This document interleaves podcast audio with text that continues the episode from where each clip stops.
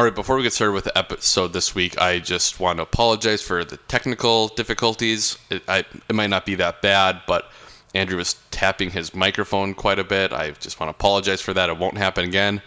And please excuse my voice because I am under the weather and this is my Jordan flu game. Enjoy the show.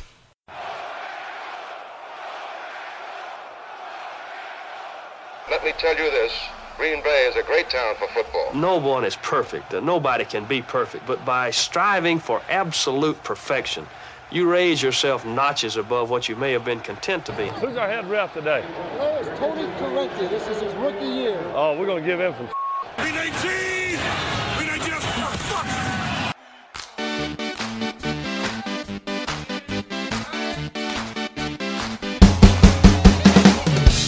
This is the Poor Man's Packers Podcast, coming from B2B Data Guy Studios with your hosts, Spencer Sismonowitz and Kyle Turkowski.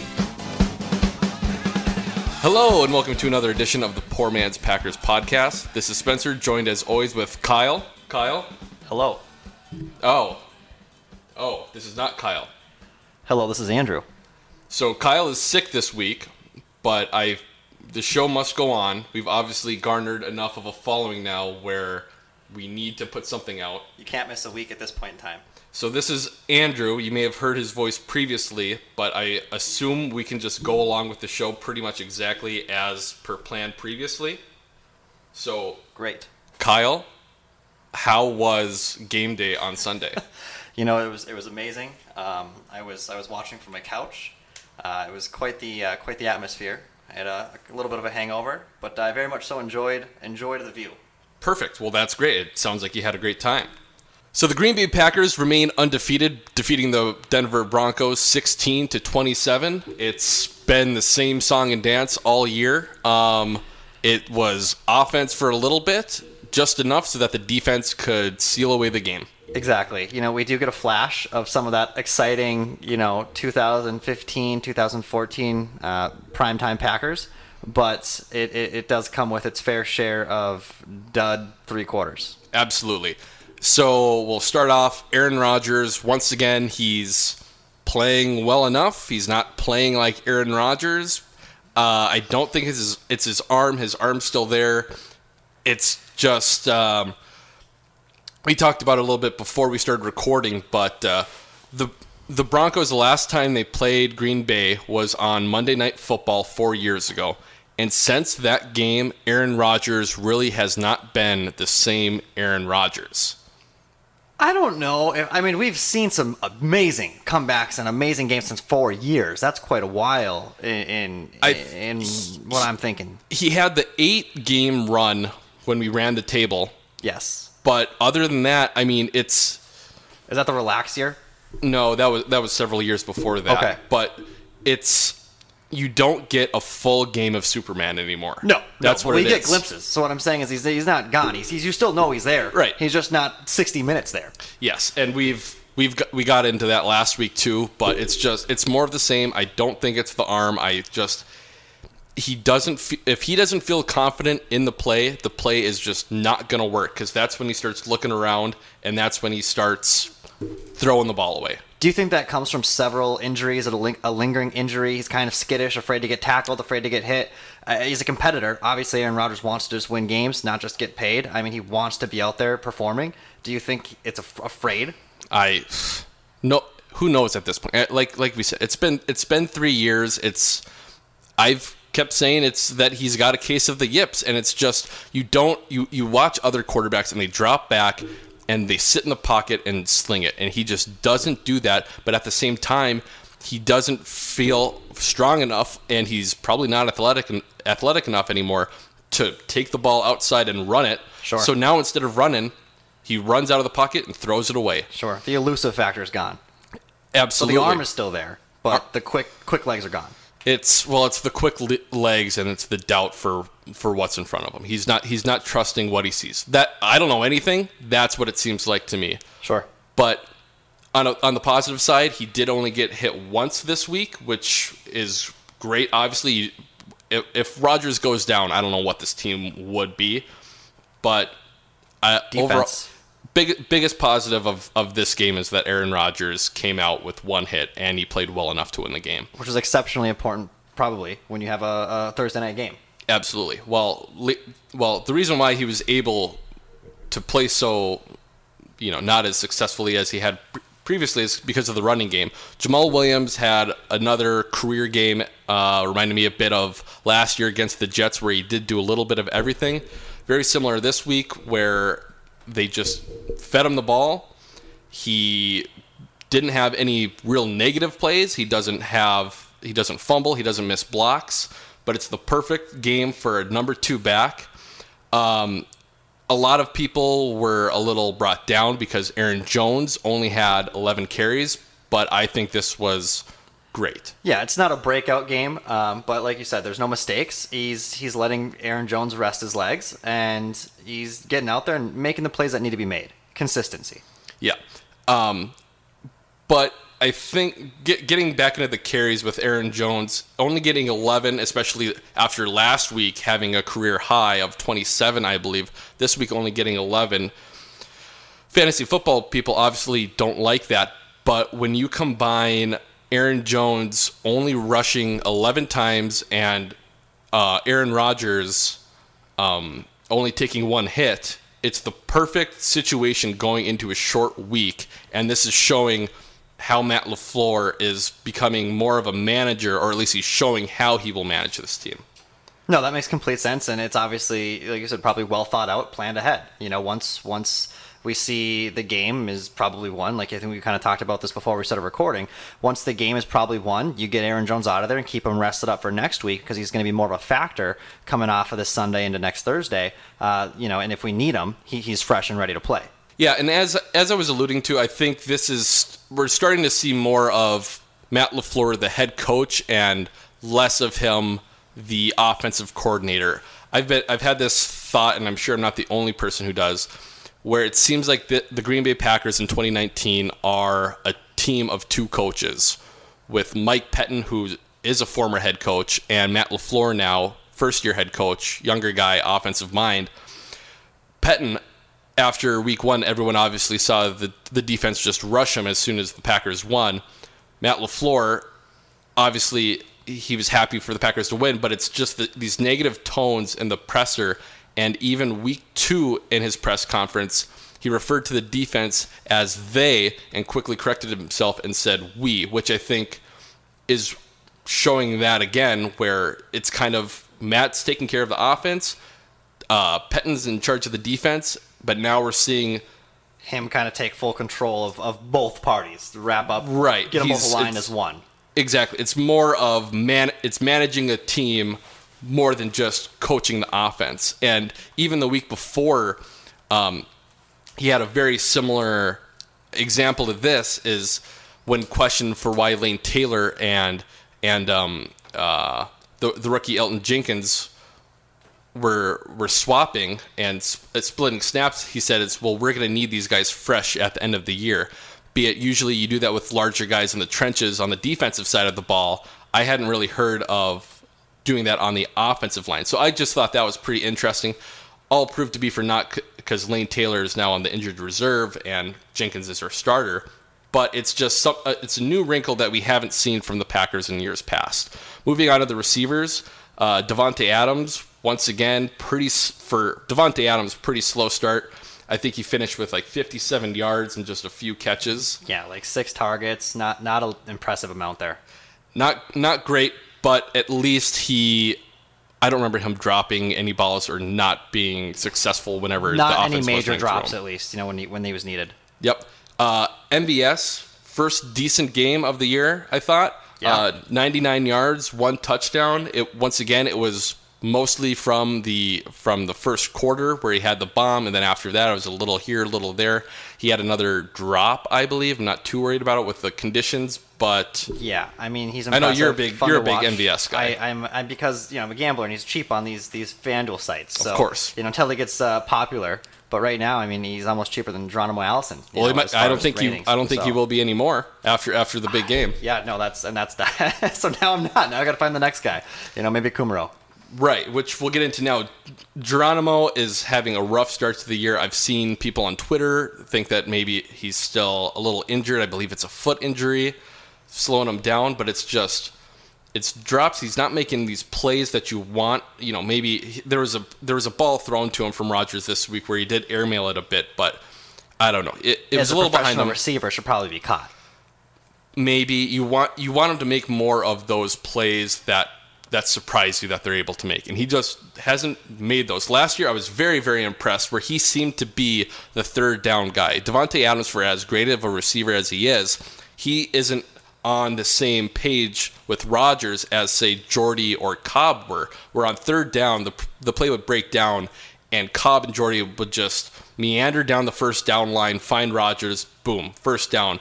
Davante doesn't do that too much, but Geronimo last year, right out of the gates, it seems like every catch he made was a first down. picked up that guy. Yeah, he took that spot over. That's kind of a, a point you just made that I was curious to discuss again. Um, when you, we talked earlier about Rodgers, you know, first off throwing to Davante Adams and then second off thrown uh, to uh, the out out of bounds, you know, 60, 66 times over the course of the last 16 games or what have you.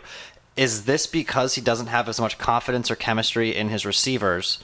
Uh, that we're seeing as he used to three, four years ago with Jordy, you know, Cobb, and then obviously Davante Adams being a, a starter and a come up there. But now, now with his core, it maybe obviously it's a little bit younger, but it, is that is that part of the reason why we're getting a lot of throw, throwaway balls and not as big plays that we used to? The confidence. You do actually bring up a good point because it seems like in the in the past, uh, especially when Ted Thompson was GM, we always had a pretty deep wide receiver group. Uh, four, four years ago, it kind of took more of a hit when Jordy tore his ACL, and against the Cardinals, I believe he finished the game with Jared Abbrederis and Jeff Janis as our receivers Not ideal.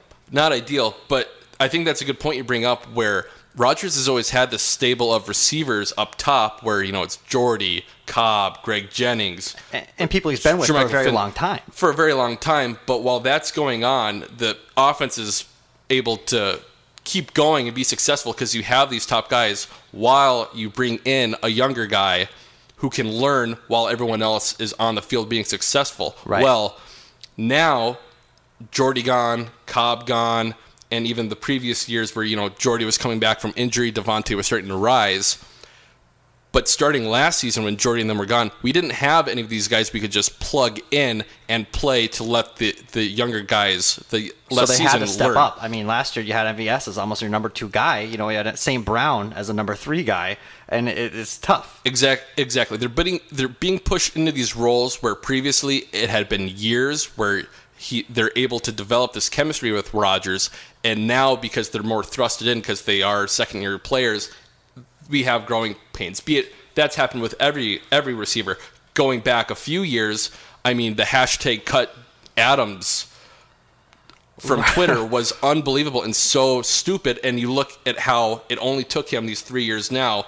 to he's become a top five receiver I mean, he's, in the league. he- absolutely, he's drafted number four overall. I think you know what I mean. So, so he's right. You're, you're definitely right there. But uh, I, I do think you know that as we kind of evolve throughout the year too, and we have more forced chemistry or, or more forced playing time with some of these second tier guys, they're going to become you know we'll we'll see more connections. The only thing, the only thing that'll get these, make these guys better are reps, and it's great that we're go, moving through growing pains right now, but we're three and oh. zero. and we're also winning, right? We're not taking losses to get more chemistry and, and get our team figured out, especially with the new head coach. Obviously, and that, I mean, that, I'm sure you, you've had plenty of time to talk about that, but that's an amazing feat in of itself. Mm-hmm. You know, starting with a brand new offense and then you know coming out three and oh. zero. And staying with the pass catchers, once again, second week in a row of not a lot of production from the tight end position. Jimmy Graham, um, I believe his snaps, maybe don't quote me on this, I don't have them on hand, but I think Marcedes Lewis actually led tight ends to snap this week.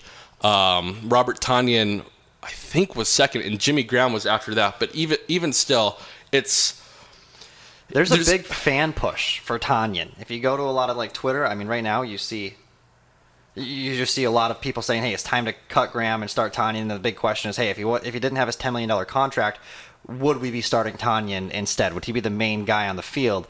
And I don't know. Do do do these coaches and offensive coordinators do they consider the contract that someone is is getting paid versus how much playing time they get, or if someone's better, are they going to put them on the field? I, and that's where I'm not sure, but it makes sense. I think to a point, and we'll actually get into that more later, but I just wanted to touch on once again, not a very good game. Just this game from these guys. Jimmy, I don't remember anything huge from him at all. Tonyan had the one route where he actually went deep down the left. Yep. And it sounds like I um I did watch the game again, but um he slowed up a little bit with with Rodgers, which caused the overthrow. So we'll see going forward. A chemistry thing again, like we talked about. You know, knowing where the ball's going, But knowing where to be. on that one's less routes. chemistry. That's more not knowing NFL football. You, you can't be quitting on your routes like that. Sure. Um, offensive line, no sacks allowed. First time this year where that's happened. Bryan Bulaga continues to be an absolute force at right tackle. Uh, we haven't gotten on to it in the past, but there was also this vocal minority uh, throughout the offseason that wanted us to move on from Bryan Bulaga, which is, I understand he deals with a lot of injuries and you know, he does miss time with that, but the guy still started 14 games last year, and he, when healthy, he is an all-pro caliber tackle. Um, I'm starting to wonder. Bak, uh, Bakhtiari, he's struggled. He struggled a bit for Bakhtiari. He's still a great left tackle, one of the best in the league. Bulaga is playing so well on the right, but Billy Turner at at guard is just I'm wondering if he's playing himself into being the right tackle last year. Uh, as soon as the as the Packers drafted uh, Elgton Jenkins, my first thought was, oh, okay, so Turner is going to be our right tackle. Everyone, as soon as we signed him, the, we wonder we were wondering why he got paid so much money for a guy who had only been a reserve guard in the past, guard slash tackle. I really at that point I assumed the plan is is he's going to start somewhere on the line, and then next year after Bulaga leaves, he would be our right tackle. Well, now I think they were perhaps the Packers were assuming Bulaga would struggle, or maybe he'll get he would get hurt, or injury, injuries would come back into the come back into the picture.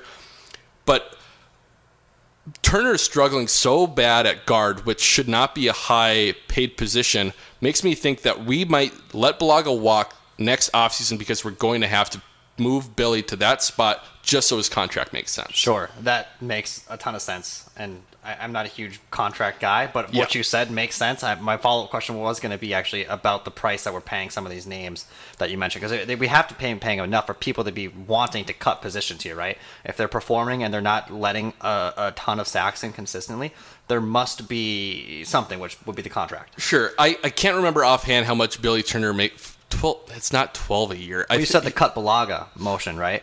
Bulaga, I know his cap number is eight million per year. For how much people wanted us to cut Bulaga in the offseason to get that cap money for no reason, um, eight million dollars, I can guarantee, unless Bulaga does come back and take and takes a hometown discount, he's going to make more than eight million dollars. Sure. No, in the in the NFL, you are lucky to have one quality tackle, and the Packers have two.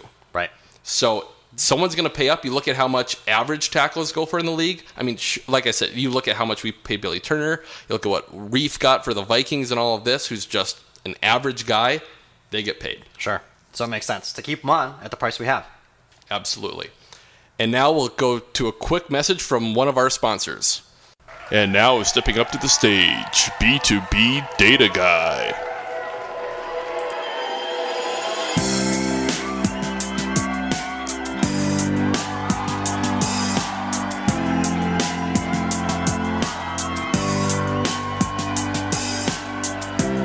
Be your dream, I'll be your wish, I'll be your fantasy. I'll be your hope, I'll be your love, be everything be to be. I want to increase open rates so your customers see you. I will be strong, I will be faithful, cause I'm contracted. A new beginning, a reason for sending these emails out for you. I wanna learn your customers' pain points. I wanna fulfill all of your needs. I wanna get your messages read now until you get some qualified leads. Go to b2bdataguide.com and mention this ad for an awkward conversation.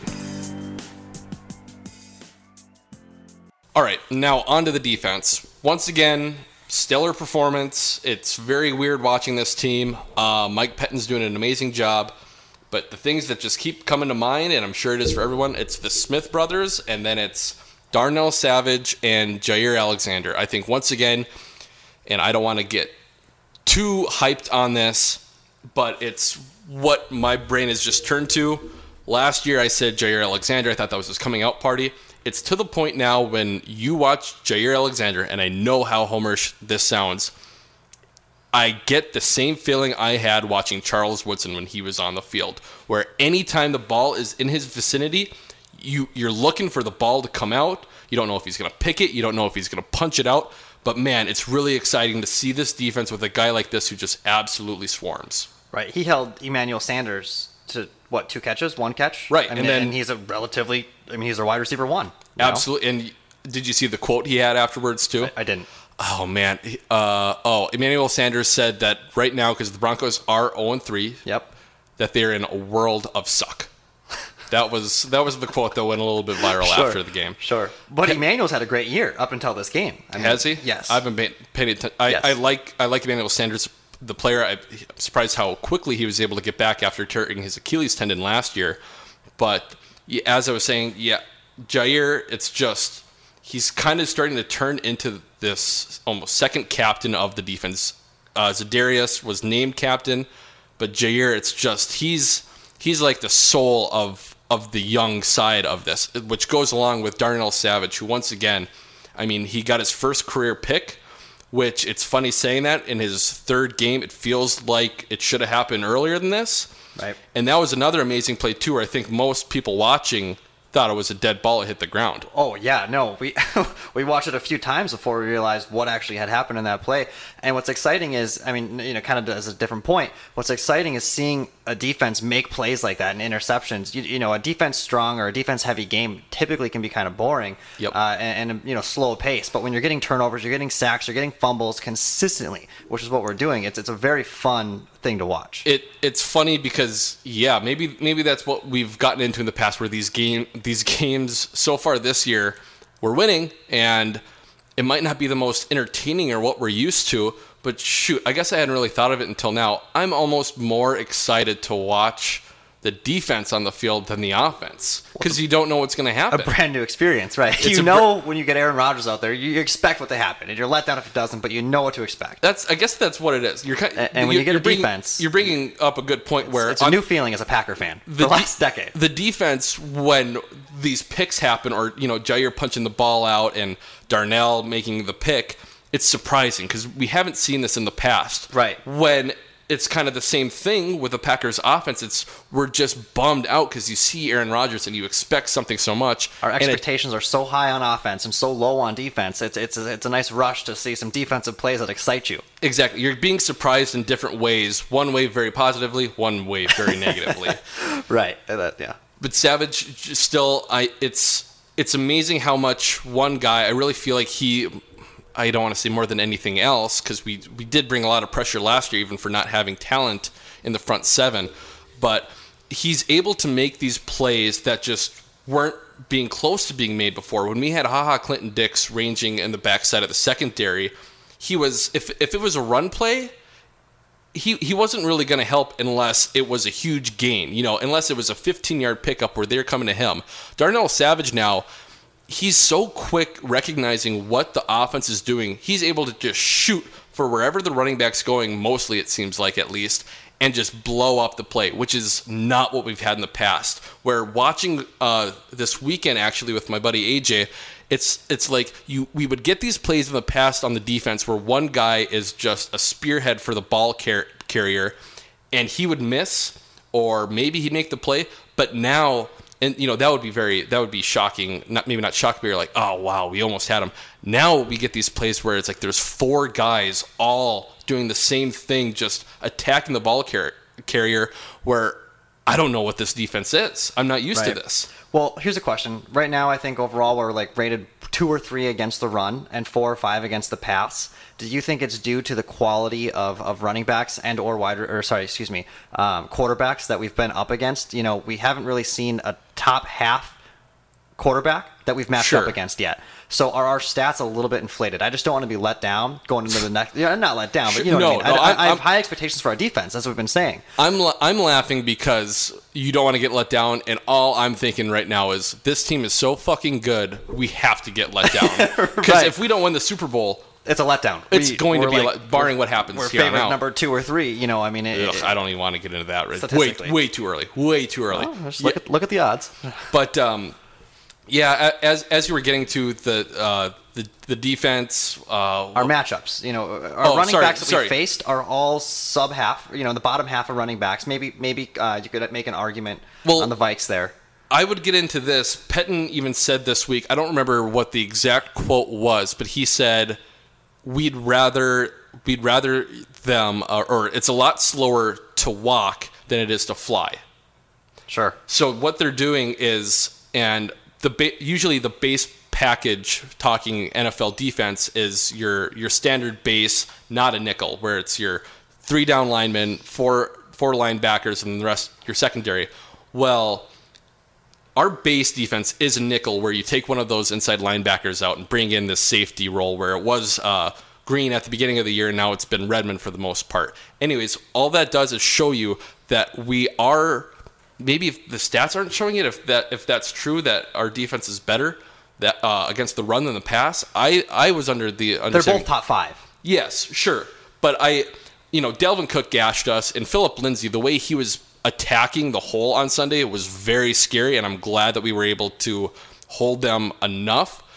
But I What was his total yardage? Do you know? Because it wasn't. no idea. Okay. I have no idea. But he was. I mean, I know he's a good back, but is, is his O line is pretty tr- garbage, right? I mean, so that that's. I know they. Ha- I know they've had injuries as well. I don't know how some good these, their offensive you know, line is. some some O lines are good enough where you can take a backup. You know, take Pittsburgh last year. I mean, obviously Sure. you can make an argument for uh, Conner, but you, you take a backup, you know, running back, and he comes in and just just as good as your starter. Is it because everyone blocking for him and, and No, there's not and- much difference here, or are they just two phenomenal backs?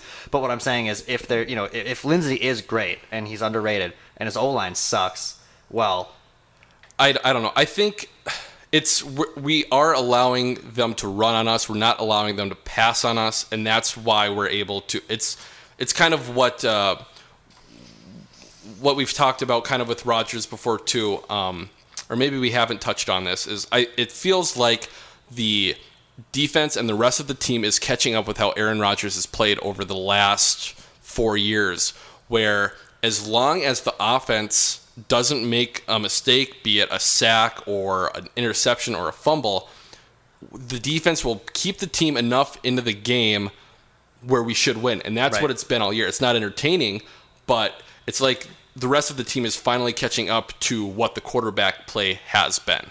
Right. No, that make. Yeah, I think that consistently, our obviously our offense has carried the entirety of the team, and our defense has been just kind of been shit on over the past five six years. Yep. So it is a different dynamic to kind of view right now. If if we can keep up consistent play across the board, we'll have maybe more not super exciting games, but very winnable. We're never really down. We're not chasing. Yep. I mean, that's the way it's been so far. That's and this this isn't fun to say, but it feels like with everything going on in the NFL this year that we're almost forming and shaping up to be the 2017 Minnesota Vikings where you look around the league and every everything's falling apart. You know, Cam Newton's out, Drew Brees is out, Ben Roethlisberger's out. All these starting quarterbacks are going down, and it's starting to look like, well, who's going to be left?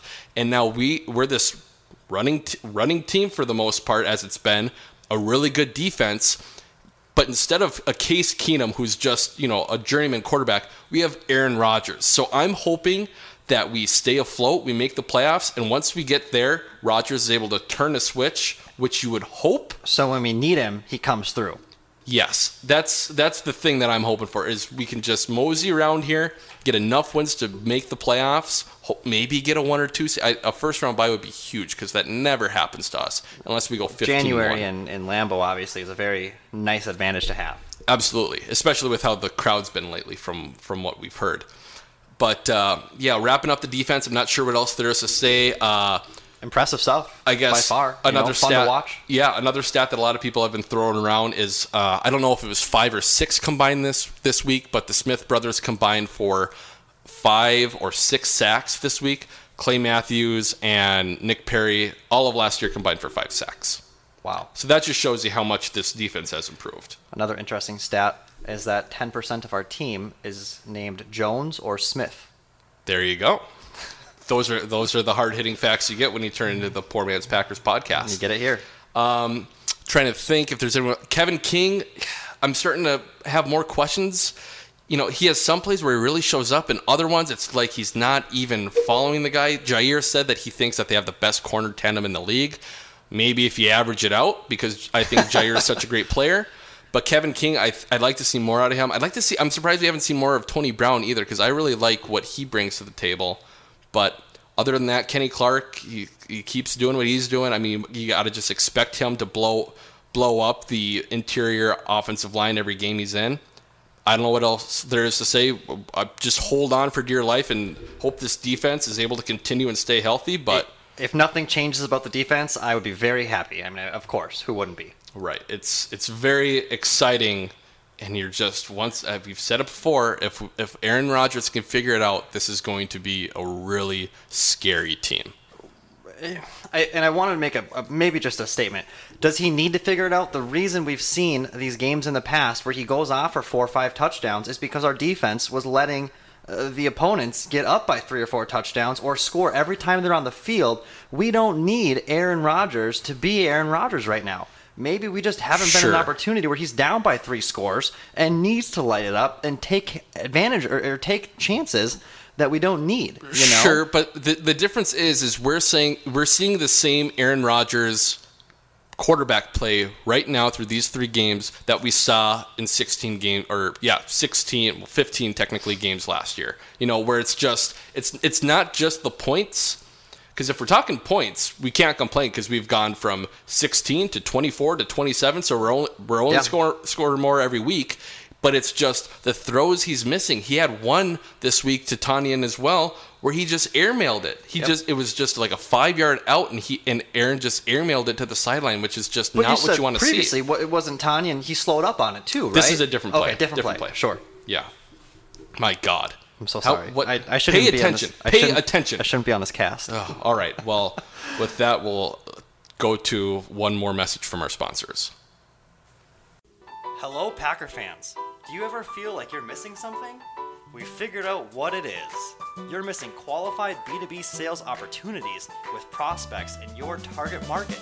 At B2B Data Guy, we work with all kinds of Packer fans just like you to generate targeted and qualified B2B sales opportunities for all of our clients.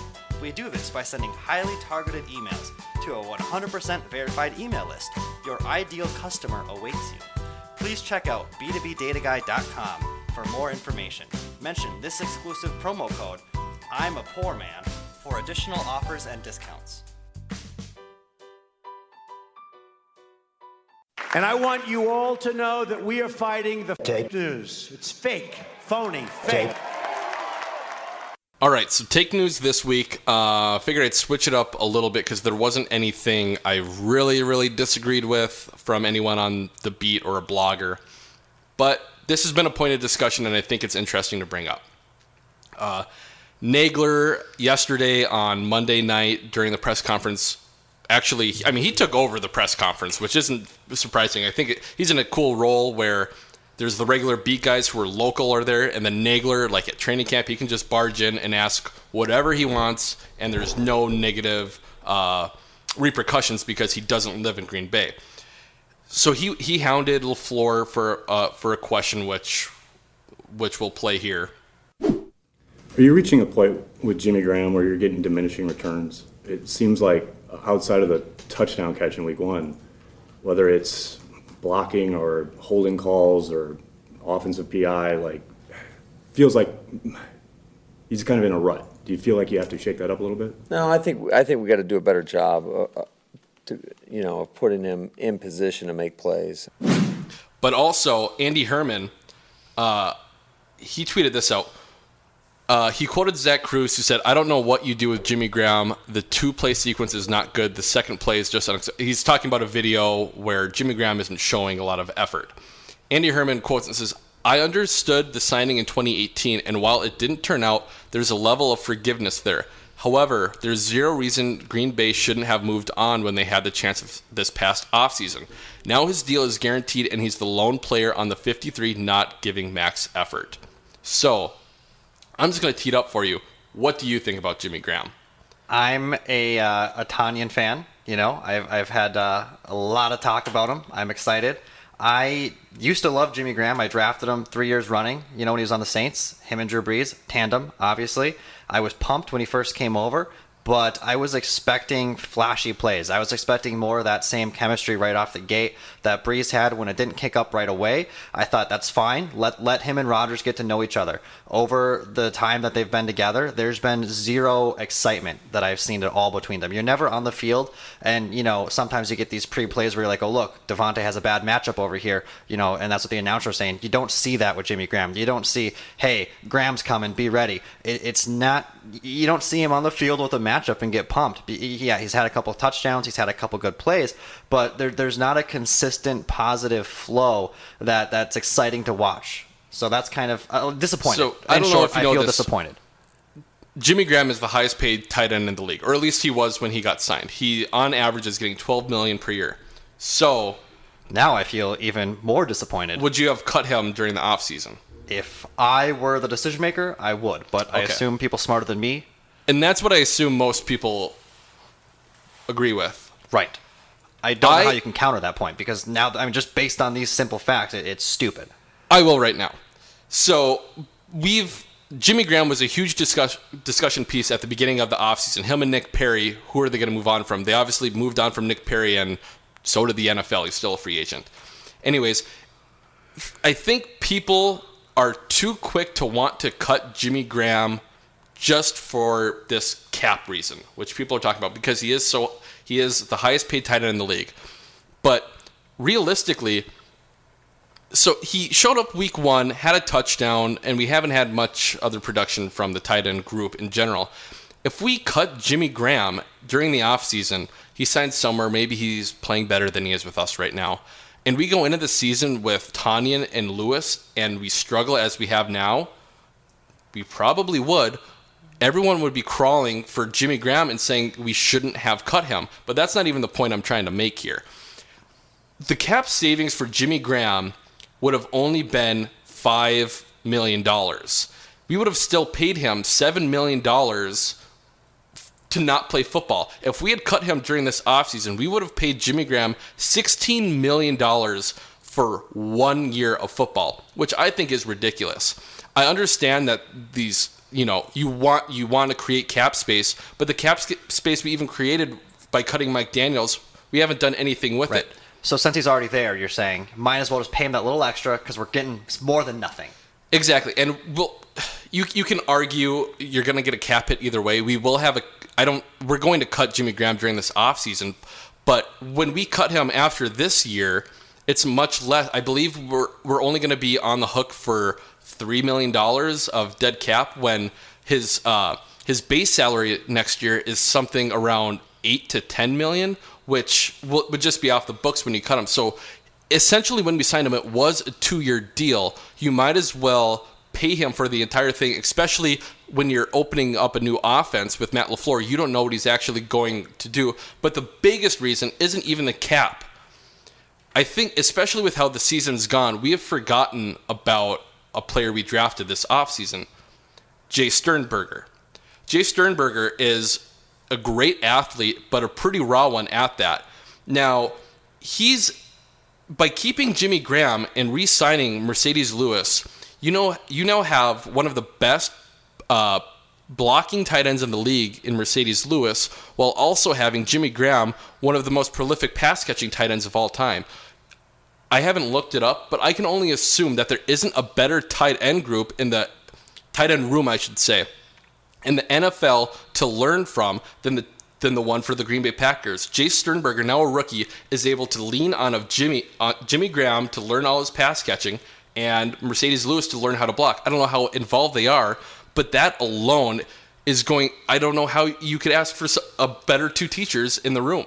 Sure. I was going to follow up. I, mean, I thought you were going to make a point, and you know, this is where my lack of knowledge comes in. Does Jimmy Graham do relatively okay for, for blocking still? Does does he No, Jimmy Graham is a terrible- he's a not very bad blocker. I'm saying Marcedes no, Lewis- I know, I know. I just didn't know if in general part. I thought part of your No, argument might that- have been well- the, the blocking. Maybe you know, he hey, he hasn't performed a bunch of catches, but he's a really good blocker. That's that's part of it. Um, this past week too, because week two against the Vikings, there was a block that he completely whiffed on Danielle Hunter, I believe. like he didn't even try. He's just like, I'm not fucking doing this. Well, no, he did do it, but he he just missed. Okay. And I think it do, he does look lackadaisical at times that he's not giving 100% effort. I have no idea how much of that is true. I don't know how much of it is his injuries, which he's been plagued with as well. So, so I, I guess I'd rather say this. You know, obviously a huge Packer homer. Besides the cap space and that whole argument of training, are you a Jimmy Graham fan? Do you think he's a good player given his best and, and, and contributes positively to the team? Like, do, is that argument? I will say this. This is what my uncle Timmy has told me my entire life. You bought the ticket, now you got to ride the ride. I never wanted to sign Jimmy Graham. That offseason, actually, I would have rather signed Trey Burton from now the Chicago Bears because he's more of a complete player. Well, now we're we and he he costs much less. I believe he's something like eight million per year. Jimmy Graham is getting twelve million per year, and he can't block. I would have rather gone with the younger guy in Trey Burton than Jimmy Graham. But now that we're here, you might as you've you've got to just ride this through until until you have to actually cut him, which would be this next year. That's Sure. just I. The, Now, the positives might outweigh the negatives. I just don't see. I don't think the What's cap the money is worth here? it. Is there a chance for a third year from Jimmy Graham? I mean, No. if we have a fantastic year with him, let's say he starts catching the ball and he becomes an part, integral part of this offense, is there? Oh, No. cool! Now we're riding Jimmy Graham, you know, Adams, big core, you know, big big core features here into the next year. Is that is that something we're looking forward to? I don't think so. I think if anything, the only thing we would like to have from that tight end position this year is uh, Robert Tonyan to emerge as the tight end one, which I do believe will happen by the end of the year. But I mean, Jimmy Jimmy Graham's toast. He's not Is is this Tonyan's second year? Yes, he was an undrafted free agent last year. Okay, a lot of hype for him when you look online at different places. Yeah, a lot of he he's everyone's kind of sweetheart because he's known as uh, Big Bob Tonyan as well. So he's got the nicknames going as Sure. well. Um, Is, is that the only segment of uh, take news? No, now we're go. Um, hold on. And now for dumb Packer fan of the week. All right, dumb Packer fan of, of the week. This um, this is a pretty much a gimme, but it's been happening long enough where we might as well just go over it. So there is a guy on Twitter named Mike McCartney. I'll read you his bio. He's a Christ follower who has who loves his wife, four children, and football. Former NFL pro scouting director. Blessed to rep great people. All opinions strictly my own. Mike McCartney. McCart. Is this a fake profile? This is a real person. This is his real name. Okay. However, it could easily be a joke. as as a dumb Packer fan might might think, this Yes. is so. We'll start with this, and he does this from time to time as well. So he posted on Twitter, excited to be working with hashtag Vikings wide receiver Chad Beebe. Welcome to Priority Sports, which I assume is the company he works for. Immediately, he gets a tweet. Traitor, Packers treat you good, and you go and be Vikings very sad, Mike. First of all, um, I mean, he spelled traitor wrong, which you would assume he spelled it T R A I D E R. So, of course, Mike McCartney quotes it and says the same thing traitor or traitor. He, uh, Mike then follows it, or sorry, a new guy follows it up, BK Harnish, and says, Oh, okay, you can spell, but you can't coach. Which, okay, dumb, stupid comment, stupid reply. Mike McCartney replies and says, To be fair, Coach McCarthy won 135 games and hoisted a Lombardi trophy. Just to be clear, that means he won a Super Bowl. Have a great day. After that, the same guy replies to him and says, And you refer to yourself in the third person? You ain't the rock, dude. he quoted Mike McCartney he quotes it and says, "My wife said that that would be your response," which very surprising either way. And then after that, Mike went full troll mode and just po- posted a picture of the Lombardi Trophy. I love it. It's it, it it not only that, but these these people they're the, the same idiots who cannot read a basic name, don't know how to spell the word traitor. Well, that's the whole internet outrage culture. I mean, I'm sure that's what the hot take is every single week. Some idiot misunderstanding or misreading a headline, saying something so out of bounds it doesn't even make sense, and and then and then coming coming at him, and, and then doesn't even get the replies. He doesn't get he's the wrong one. But that's not uh, exclusive to. Uh, this guy or Packer fans or McCartney or McCart, McCart sorry McCarthy. it does it does remind me of like 2008 when we saw this when we saw the same thing pretty much obviously not trying to reply directly to him but Favre spelt wrong traitor spelt wrong Yeah, I- time I- is a flat circle I- I, I think that you could probably find something like this every single week. It maybe not directly correlated to the Packers, but in the NFL for sure, someone not having an understanding of, of who they're replying to because there's so many similar names. Probably like you probably get a cut football player uh, and, and with the same name as a stud, and then someone tweets out at that guy saying, "Oh, you bum," or "Oh, he's going to the you know he's going to be the next wide receiver on the Cowboys," when it, it doesn't even make any sense because the guy's a, a, a defensive back. You're you're not wrong because now that I think of it too, um, our good buddy Ryan Grant, former running back, happens to him all the time. There's a former Redskins player who's still in the league. Maybe he's not anymore, but half of the time I see a Ryan Grant tweet, it's him quote tweeting someone who thinks that he just got hurt or he just got a penalty in the game. Yeah, aren't there two John Browns or two Antonio Browns, and, and they're both they're both receivers, right? There's, I mean, I don't know. There's a lot of I multiple feel okay names. because I feel like uh, you know. In, in my fantasy draft this year, I remember there was a there was a you know Antonio Brown got picked, and, and it could be John Brown or Antonio Brown, but Antonio got, Brown got picked in the second, and then we let someone else pick an Antonio Brown in the fourth because there was another wide receiver, Antonio Brown, and the guy's an idiot. But it's like, hey, okay, you know, I, it, it got accepted. So it, it just it was an automatic online thing. The dude didn't realize. that sounds Obviously, like- someone that shouldn't be drafted, but the same thing, idiot, fucking just So- a, a dumbass. Sounds know? like a sounds like a shit league. Sounds like a lot Yeah. of. Well, yeah, sounds like a well, sounds like a lot of dumb Packer fans. That one in particular, yes. So now we can we'll just flow right into uh, the short week, game day Thursday against the Eagles. Um, I'm not sure what what do you think? I mean, I'm excited for it. I think a lot of the reasons why I'm excited are things that we kind of covered in in the first segment here of this cast. We talked about why Aaron Jones didn't get a lot of playing time last week. We talked about um, Rodgers only having you know getting hit one time. I think with those two things, we're gonna have a lot of fresh guys. You know, our main guys are fresh. They're coming up hot. They're ready. Obviously, I know we're going against at home with a very excited Packer community and, and fan base, loud, a lot of energy at home against a very beat up uh, Philly. You know, yeah, they, so, that is so that they're- beat. They are we are on opposite ends of the spectrum here, where the Packers are relatively healthy this year, which is very strange. Knock on wood. Um, and the Eagles, they, they didn't even practice uh, this time last week. They just call, they canceled practice, which I can't even remember ever hearing. Um, I'm not sure what to think of this game. The Eagles were one of those teams in the NFC early in the year, uh, one of you know three or four teams mentioned that uh, for a Super Bowl berth. They've been very okay, be it as we said, they're very injured. Carson Wentz, I think this will be a good test where he, at least according to Pro Football Focus, and I don't know how he is in other in other realms, but um, he's absolutely our first real test for a quarterback, which we haven't had. We get a top ten quarterback to go against to see how our defense can kind of compare. Now the thing we don't have is is many key receivers, if if I'm not mistaken. We'll see. That right that are going to be a, a huge challenge. But either way, with a quality quarterback, we should really put our defense to the test and, and see what happens. It should be a more exciting, a pretty exciting game. Yeah, it's and we're starting to hit that point in the season as well where we're, as I talked about earlier, we're figuring out how Matt LaFleur is going to manage this team. We talked about before with the snaps and just um, having there be less miles on guys.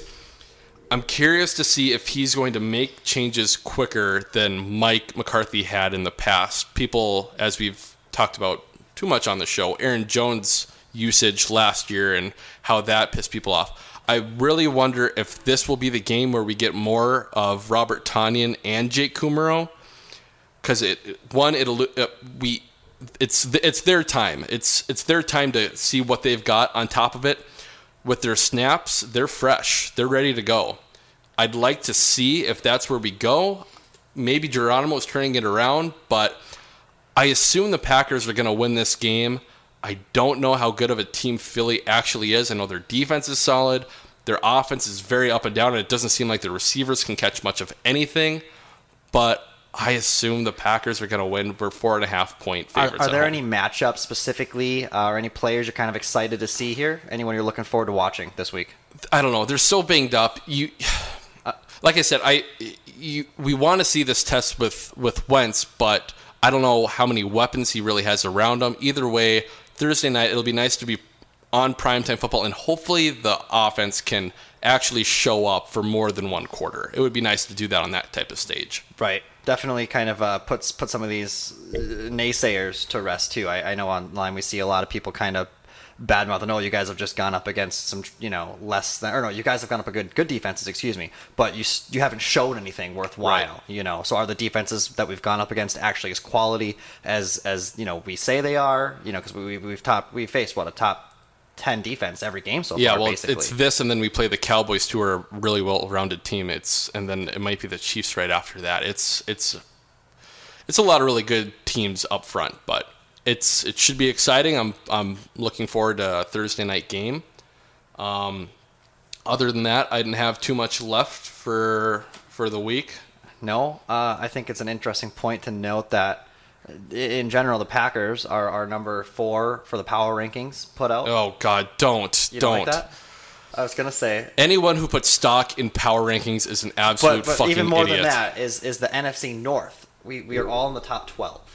That's true. And so I, I'm not just saying the Packers are great because of the power ranking. I'm saying the NFC North, in which we've beat two of, of our three competitors, are all ranked and looked at very highly. So that adds a little bit more merit to that last point about oh, have we actually placed quality teams? Because according to a general consensus, yeah, we have. a lot of them have uh, played each other, obviously divisional games. But I, I, my favorite part of that is the only team to beat an NFC North team this year is the Green Bay Packers. There's only there's only two losses in the NFC North right now, and the Packers forced both of them. Right, which is a very cool stat. Yep. So I, I look forward to going into Thursday with with that uh, with that note. Yep. And with that, we'll wrap up this episode of the podcast. Uh, I'm not sure exactly how it turned out because I, I mean, Andrew's a great conversationalist. I think Kyle knows more of his stuff, but this we'll see. We'll see how how people react. Um, maybe the commercial. You can send me your feedback at the same place where you uh, go to buy your data lists. Exactly. Um, so with that, we'll wrap it up. Uh, thank you to everyone who reached out last week and had positive words and negative words. That works too. If you haven't yet, please go onto the iTunes Pod Center and give us a five stars. Five, if you would. Subscribe. Maybe tell a friend. Maybe not. Don't care either way, but you could. So one last thank you to Andrew. Thanks for joining the show. Yeah, uh, thanks for having me on. Appreciate it. And with that, uh, we'll play off with this music. Sturgill Simpson, please don't sue us. Go Pat.